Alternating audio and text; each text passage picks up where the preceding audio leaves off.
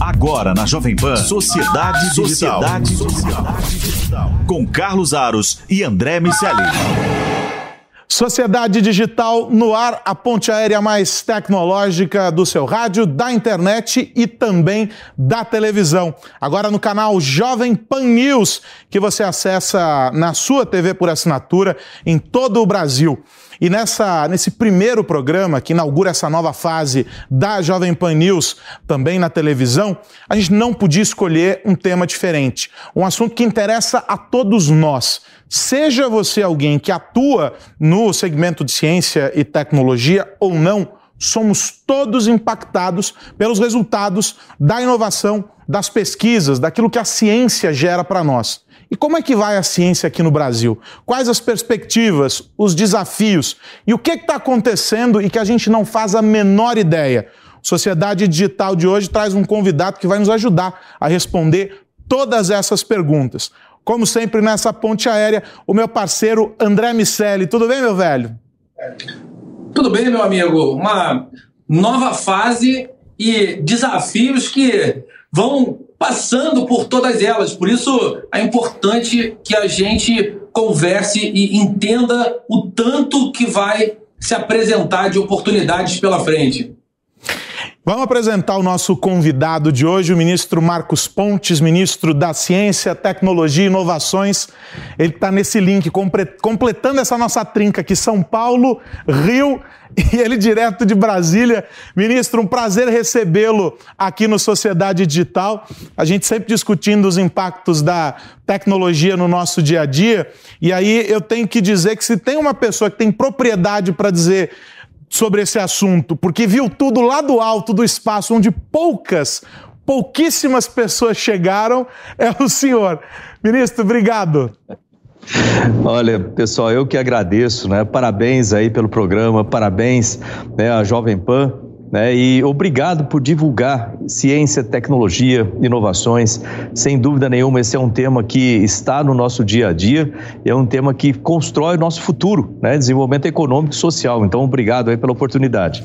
Ministro, quero começar a nossa conversa. A gente estava brincando aqui antes de, de, de entrar no ar, é, que o senhor está tá com o fuso horário bagunçado, porque o senhor acabou de voltar uh, da Expo Dubai esteve lá representando o Brasil, representando a ciência e falando uh, sobre os projetos que o Brasil vem desenvolvendo, mostrando as parcerias. E por que não? As pessoas ignoram isso, e eu quero começar sobre esse tópico falando sobre o programa espacial aqui do Brasil. Ou seja, o senhor é prova de que nós temos Uh, esse trabalho, temos pessoas, pesquisadores, profissionais interessados nesse segmento, projetos em andamento e que a gente precisa trabalhar mais isso, não só para o público externo, o senhor foi lá fazer essa divulgação, mas também para o público interno. Então, eu queria que o senhor fizesse para a gente um rápido uh, resumo uh, sobre essa, essa projeção que o senhor está buscando já há bastante tempo para o programa espacial. Tem a base de Alcântara, um projeto que vem sendo cuidadosamente desenhado para estabelecer essas parcerias. Como é que está essa, essa história do, do, do, Brasil e das pesquisas que envolvem a, a ciência espacial? Olha, é, nós tivemos nesses últimos dois anos muitos avanços no programa espacial que representam décadas né, de mudanças. Então, é, o nosso programa espacial, atualmente, eu desenhei em seis eixos. Né? O primeiro eixo é a parte de infraestrutura, isso compreende melhoria de laboratórios no INPE, por exemplo, e até o nosso Centro Espacial de Alcântara, agora operando de forma comercial, já com quatro empresas e, e, muita coisa interessante aí pela frente nessa área de infraestrutura. Esse é o primeiro eixo. O segundo eixo, a parte de sistemas espaciais, que incluem satélites, por exemplo, incluem é, subsistemas de diversas possibilidades e a participação do Brasil no Artemis também, que vai abrir uma perspectiva muito grande né, do, do Brasil, de empresas brasileiras, universidades brasileiras, pesquisadores brasileiros poderem construir né, esses sistemas espaciais. Terceiro eixo são foguetes, né, lançadores.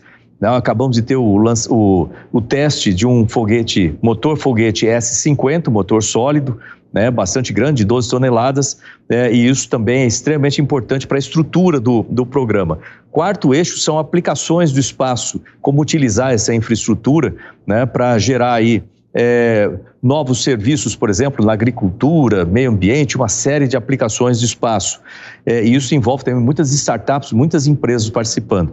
Quinto eixo é a nossa atualização da regulação do espaço e toda a legislação que compõe aí a Política Nacional do Espaço, a Lei Geral do Espaço, é, a Estratégia Nacional do Espaço e etc. Isso é muito importante também para que a gente fique mais é, up-to-date, vamos dizer assim, mais atualizado com o que existe no, no, mundo como um todo e a utilização ou a participação do setor privado né, nas atividades espaciais. E o quinto eixo, o sexto eixo, melhor, as parcerias internacionais. E aí vem a facilidade que eu tenho, pelo fato de ser astronauta, 20 anos de NASA, trabalhando com vários, é, vários outros é, programas espaciais, isso facilita bastante e eu utilizei muito isso durante essa nossa estada lá na Expo Dubai, assim como no, inter, no, no, Congresso Internacional de Astronáutica, né, dois eventos que aconteceram é, juntos ali e que a gente teve oportunidade de fazer muitos bons contatos e parcerias. Ministro, ah, quando ouço esses seis eixos, eu fico empolgado aqui, imaginando tudo aquilo que dá para a gente fazer, evidentemente, como entusiasta de tecnologia, pesquisador de tecnologia, consigo imaginar uma série de aplicações e de soluções que podem nascer dos desdobramentos desses seis eixos. Nessas visões de futuro, sobre os programas espaciais do mundo inteiro, recorrentemente a gente via e ouvia falar da presença dos civis, da, da presença do mercado privado dentro desse contexto. Aonde o mercado brasileiro pode aproveitar dentro desse cenário e embarcar? Precisamos de um Elon Musk ou de um Jeff Bezos ou vai ter oportunidades para os mortais que fazem parte do ecossistema daqui? Não, tem muito espaço e, é, e isso é muito interessante, né? Porque é, dentro desses eixos, se você pensar em cada um deles, né, principalmente no, quando a gente fala de infraestrutura de espaço, por exemplo, vamos focar um pouquinho lá em Alcântara, né, no Centro Espacial de Alcântara. Então, tem muito espaço para empresas que vão trabalhar diretamente no centro, com toda a logística necessária para lançamentos, toda a preparação, dependendo do tipo de foguetes, tem o carregamento de combustível, descarregamento de vez em quando, quando existem atrasos, é, toda a parte de telecomunicações, acompanhamento telemetria, tudo, ou seja, existem né, literalmente centenas de possibilidades para empresas e empreendedores participarem. E também de empresas grandes. Lembrando que essas empresas grandes funcionam como mais ou menos um nó, né, onde se conectam todo uma, um ecossistema de empresas menores apoiando essas atividades. Além disso, né, tem que pensar em todo o entorno ali de Alcântara, que vai ter é, o, todo um mercado trabalhando aí, não na área de turismo, hotéis, restaurantes, todo o apoio logístico, ou seja, aquilo lá vai ficar muito movimentado. Eu espero que fique como Curu, né, com uma renda per capita muito grande, a maior, né, a Curu tem a maior renda per capita da América Latina. É, aí, se você passar para os outros eixos, né, vamos, vamos, vamos supor na área de é, sistemas espaciais, nós precisamos de muitas soluções. E quando eu penso em soluções, eu penso muito em startups, né? Que podem trabalhar com soluções, por exemplo, para a questão de radiação no espaço para voos de longa duração, é, que é uma das buscas constantes. Eu vi lá um sistema desenvolvido em parceria de Israel, Estados Unidos e Alemanha, né, de sistemas de proteção de astronautas, de proteção de radiação, né, sistemas robóticos, sistemas utilizando inteligência artificial, sistemas de propulsão, sistemas de captura. Né? Eu vi também, isso é uma coisa muito interessante, captura de satélites mortos né, no espaço. A gente tem mais de 3 mil satélites ativos e mais de 5 mil satélites desativados no espaço, que são é, basicamente debris, né, o lixo espacial, que precisam ser trazidos de volta para a Terra. Então, é, também o desenvolvimento de soluções para isso. Tem uma miríade de possibilidades de soluções que necessárias, né, que podem ser feitas por empresas no setor de de tecnologias espaciais, os sistemas espaciais, principalmente com a participação do Brasil no Artemis, que é esse programa da NASA, que o Brasil é o único país da América Latina, eu fiz questão de colocar o Brasil lá. Eu tive também uma, uma, um encontro com a, a PEM, a Pamela Melroy, ela é amiga minha da, da NASA também, astronauta, é vice-administradora da NASA, a gente conversou também sobre isso aí. E as possibilidades né, de desenvolvimento, desde sistemas como rovers para é, fazer pesquisas na Lua ou em Marte, até é, as pesquisas é, sendo feitas com isso, é, a possibilidade de, de se participar em subsistemas de espaçonaves, como a Gateway ou outros tipos de espaçonaves, ou seja, também tem uma, uma amplitude muito grande de sistemas espaciais. Foguetes também abre uma boa perspectiva, principalmente quando a gente pensa na área de propulsão, então, o Brasil ele domina a propulsão sólida, a gente precisa dominar a propulsão líquida. E tem países como Coreia do Sul já trabalhando em propulsão híbrida, né, que é, um, é bem mais complexo de se fazer, mas é, traz ao mesmo tempo segurança e economia. É, Aí vem onde tem a maior parte dos recursos, que são as aplicações do espaço. Como utilizar essa, esses sistemas todos para melhorar, por exemplo, a agricultura, melhorar é, a parte de meio ambiente, melhorar a parte de, de segurança, proteção contra desastres naturais e uma série de, de possibilidades. As aplicações do espaço oferecem aí também uma constelação de possibilidades para empresas participarem. Podem ser empresas grandes, como eu falei, ou empresas pequenas, startups. Eu acredito muito em startups. Eu acredito muito nos jovens né, na capacidade que eles têm de achar soluções para tudo isso.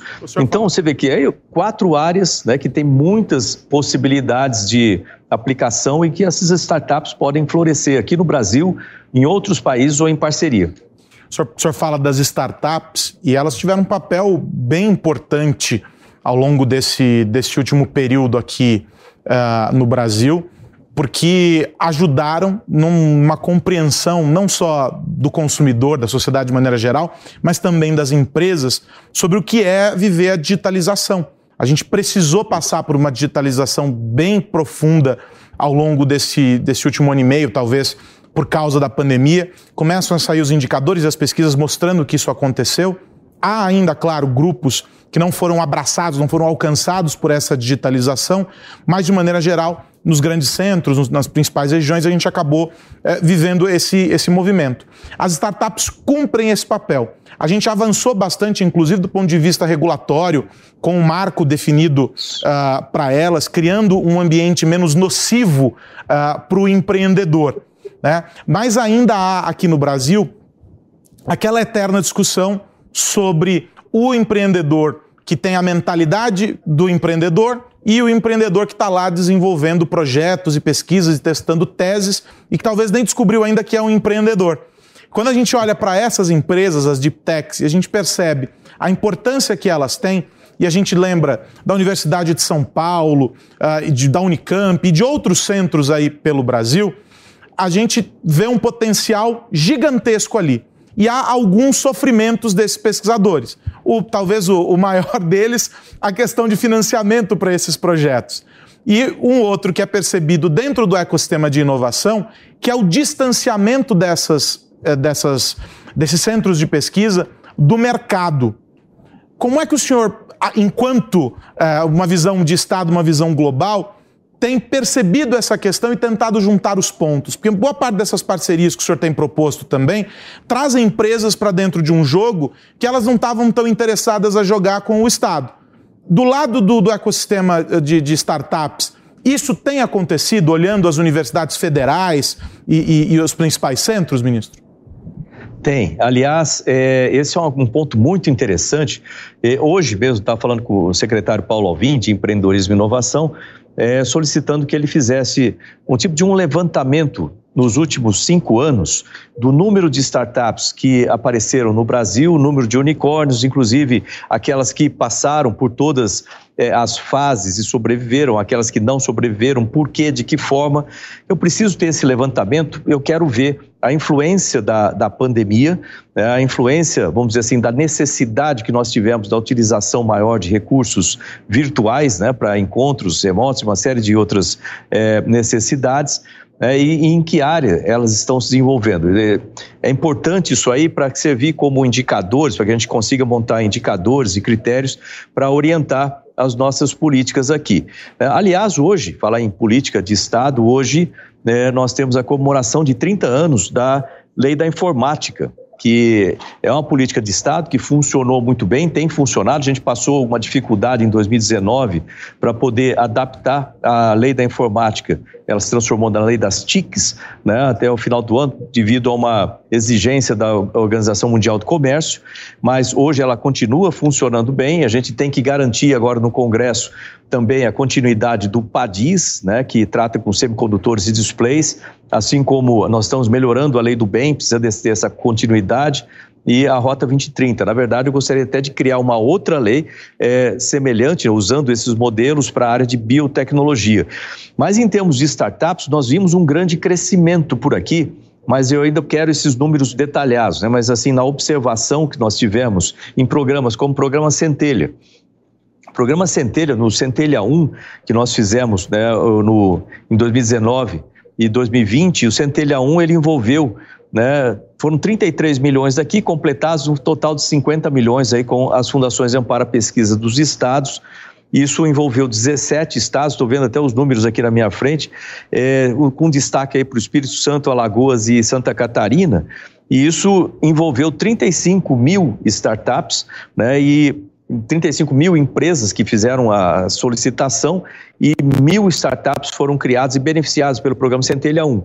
Agora, no Centelha 2, a gente atingiu 100 milhões de investimento, né, 75 aqui do Ministério e os outros 25 completados pelas fundações para pesquisas, envolvendo 25 estados com mais de 50 mil é, solicitações né, de é, propostas e a gente deve atender mais de 1.500 novas startups. Aí só tem um, um, pequeno exemplo, a gente só falou do, do, programa Centelha, né, que é o início ali.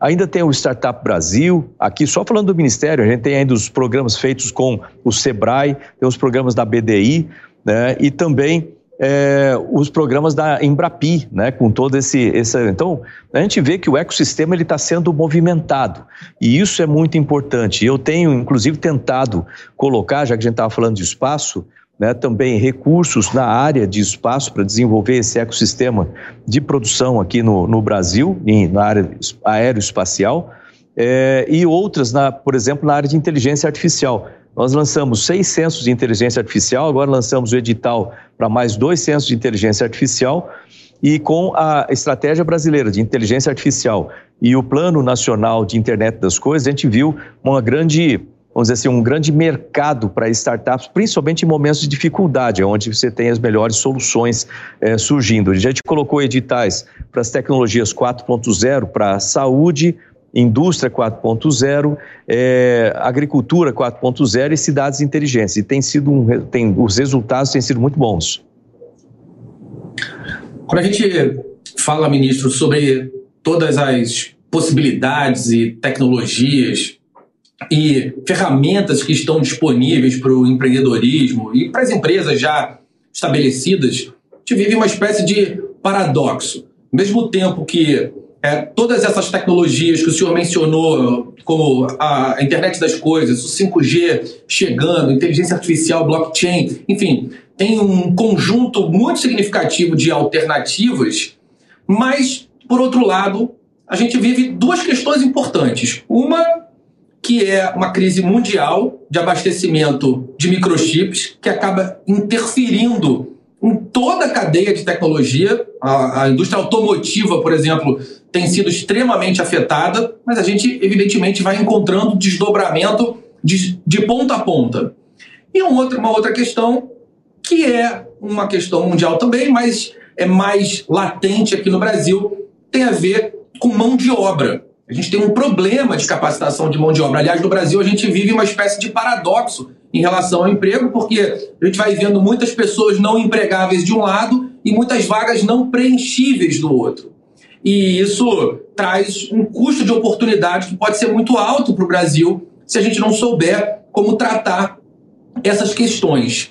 De que maneira o, o, Ministério da Ciência, Tecnologia e Inovações pode ajudar a gente a aproveitar essas oportunidades que certamente vão se apresentar? É, você tocou em dois pontos extremamente importantes, né? E, deixa eu falar de algumas estratégias que a gente tem aplicado aqui. Primeiro, a questão de semicondutores. Eu assinei hoje até é, uma, uma portaria né, reinstituindo a, o, o edital para uma organização social que vai ser derivada da nossa CEITEC, que está lá no Ministério da Economia agora, para aproveitar o conhecimento que a gente tem nisso aqui para propulsionar, vamos dizer assim, o setor de semicondutores aqui no Brasil. É, a gente notou uma redução de empresas desse setor e a gente vê a falta de semicondutores no mundo todo. E isso precisa ser revertido. Ao mesmo tempo que isso é um problema, também é uma oportunidade. Né, também é uma oportunidade para empreendimento. É, a gente vê o, a dificuldade disso em vários setores. É, tem todas as questões de importação ou fabricação aqui também. E eu tive uma reunião, esse ministério, Ministério de Ciência, Tecnologia e Inovações, nós somos assim como uma, um fórum, uma porta aberta para é, instituições, né, associações de empresa, como a Ampeia, PD, PDI Brasil é, e muitas outras, né, a BINE, muitas dessas associações falam com a gente, então a gente tem esse, esse conhecimento, né, através da, das, do nosso secretário de inovações aqui, de todo esse, esse mercado, a gente sempre tenta ajudar o desenvolvimento. Tem que lembrar o seguinte, né, para um país ter sucesso econômico, social, as empresas têm que ter sucesso. Empresas tendo sucesso, a gente produz nota fiscal, a gente produz empregos e assim por diante. E a tecnologia é ligada diretamente a isso. Então, nessa área de semicondutores, nós juntamos aqui com a BINE e outras instituições, primeiro para discutir sobre o PADIS, né? E, e, o PADIS, lembrando que o PADIS é uma lei de incentivo para displays e semicondutores, e também no aproveitamento do conhecimento no Brasil na área e como nós podemos trabalhar em conjunto, fazer uma estratégia aqui no Brasil para que nós aproveitemos a possibilidade né, e a criação de empresas no setor de semicondutores aqui, aproveitar esse buraco no mercado. É, isso é extremamente importante. Isso lembrar que vai inclusive para a área de é, é, células fotovoltaicas. Né? A gente tem no Brasil uma possibilidade muito grande e muito importante de desenvolver energias renováveis aí de eólica, é, hidrogênio, hidrogênio verde, por exemplo, coisa que a gente tem aplicado também, e é, energia é, fotovoltaica. Né? Então, para isso, a gente precisa melhorar a nossa produção e a eficiência das células. Então, eu criei aqui no Ministério, para o ano que vem já vai estar né, em atividade lá no INSA, Instituto Nacional Semiárido, o Centro Nacional de Tecnologias para Energias Renováveis. É, esse centro vai estudar essas três tecnologias para é, hidrogênio, tecnologia para é, geradores eólicos e tecnologias para células fotoelétricas, utilizando todo o nosso parque aqui de pesquisa e desenvolvimento com a participação das empresas. Então, a gente está instituindo uma rede de empresas nesse setor para criar a estratégia nacional para desenvolvimento desse, do, de semicondutores, displays e é, células fotoelétricas aqui no Brasil. Esse é um ponto. A gente trabalha muito com desenvolvimento de redes e, e, estratégias aqui no Ministério. Um outro ponto, a formação de profissionais. Você tocou num ponto essencial. É, só no setor de TICs, a gente tem aí, de tecnologia de informação e comunicação, a gente tem um gap de pelo menos 400 mil empregos. Né, que precisam de profissionais qualificados, ou seja, nós temos é, as vagas e nós temos muitas pessoas desempregadas, a gente precisa fazer casar uma coisa com a outra. O que, que a gente precisa fazer nesse meio? A formação, a qualificação técnica. E para isso, nós temos um programa, por exemplo, em parceria com a Softex, é o programa que a gente chama de Brasil Futuro, que de início agora a gente está fazendo a formação de 40 mil profissionais para esse setor.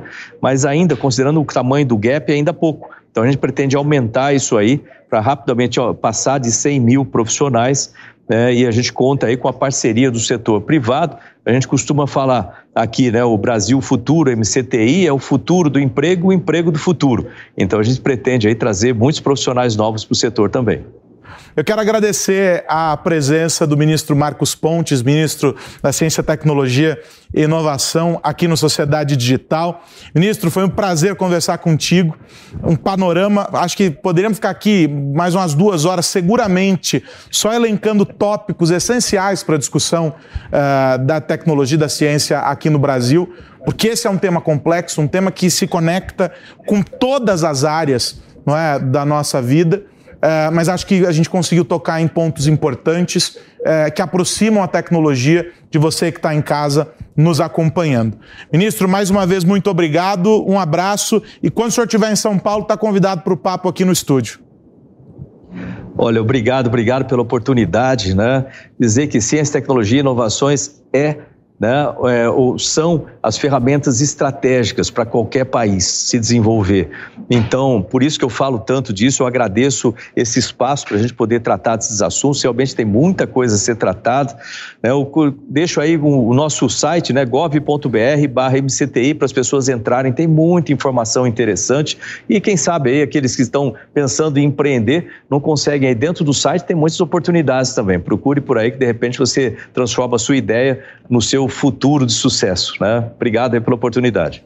André Miceli, um abração para você. Semana que vem tem mais Sociedade Digital. Um abraço para você, Carlos Aros.